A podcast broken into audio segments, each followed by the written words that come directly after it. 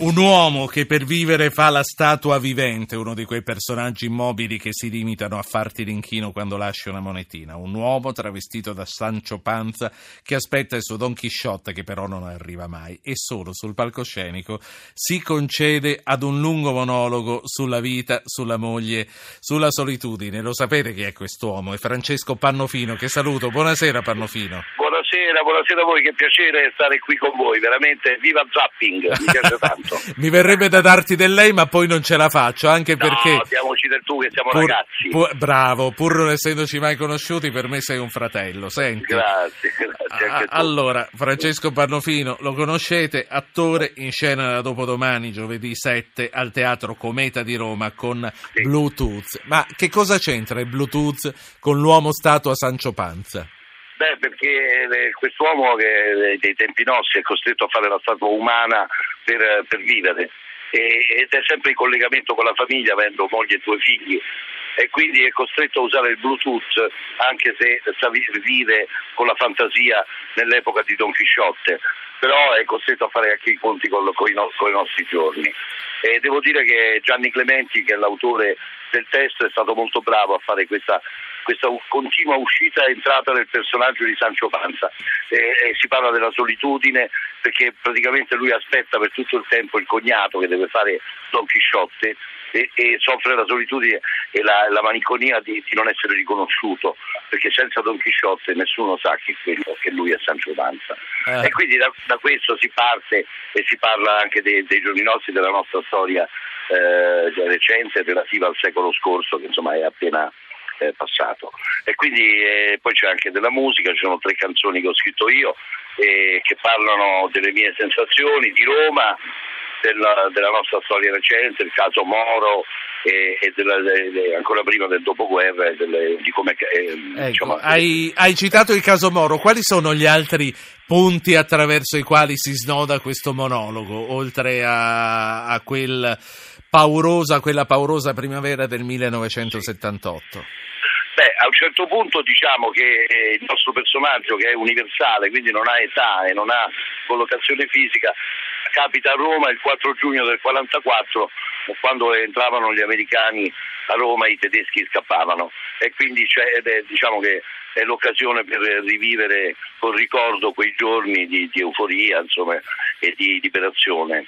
Eh, dopodiché eh, si passa eh, velocemente con un salto molto, molto mm, repentino della storia, si passa a quei giorni bui, agli anni di piombo e a quello che noi abbiamo vissuto a Roma, io me lo ricordo perfettamente. Pure tu tra l'altro stato... mi sembra di ricordare, sì. correggimi se sbaglio, che tu sei stato incidentalmente testimone oculare del rapimento sì. di Aldo Moro. Beh, oculare proprio no, perché sono scappato appena ho sentito le raffiche, però io abitavo a via Mario Fani eh, e quindi ero passato lì dal, dal, dall'incrocio fatale pochi, pochi, secondi prima, ho sentito le raffiche e poi sono tornato a vedere purtroppo la strage. E, e quindi poi mi è rimasta impressa quella, quella mattina del 16 marzo del 78 avevo, avevo 19 anni e dopo un po', quando, quando sono diventato un po' più ometto, ho, ho diciamo, elaborato quell'esperienza e ho scritto una canzone che si chiama Sequestro di Stato dove racconto le mie sensazioni di quella mattina e anche quello che ho diciamo, elaborato dopo. Questa, questa è una delle tre canzoni che proponi sì. in questo spettacolo. Senti, e poi dopo gli anni di piombo qual è l'altro passaggio? E poi passiamo all'epoca nostra dove c'è l'era della comunicazione, bisogna per forza parlare, comunicare. Adesso se ti, se ti, dimentichi il cellulare a casa sei come un uomo perso, capito? Una volta non era così. Allora racconto come era una volta. Tu che rapporto hai con la tecnologia? Se dimentichi Io... il cellulare a casa, ritorni no, a casa e te lo vai no, a prendere. Devo dire che sono contento, perché almeno nessuno mi rompe le scatole. Allora eh, qualche volta lo dimentico e non faccio proprio niente per andarlo a recuperare, però ti, ti, ti rimane quella specie di ansietta che ci prende per forza quando non abbiamo il telefono sotto mano. E una volta non era così, se dovevi fare una telefonata devi trovare un barco, un gettone, prendere il telefono eh. e quindi eh, diciamo, racconto anche questa differenza tra la frenesia dei giorni nostri e come era il tempo, la fretta era più dilatata, era più a misura d'uomo. Quindi hai voglia un po' di recuperare quella solitudine eh, che Gioco Forza si è persa. Esatto, bravo, bravo, proprio così. Quindi è uno spettacolo, diciamo, che non è nostalgico, perché io non prendo posizione, non dico che era meglio prima o meglio dopo. È certo che è meglio adesso, comunicare è più facile. Adesso io sto qui seduto davanti al teatro, ho interrotto le prove per parlare con te e, e lo posso fare.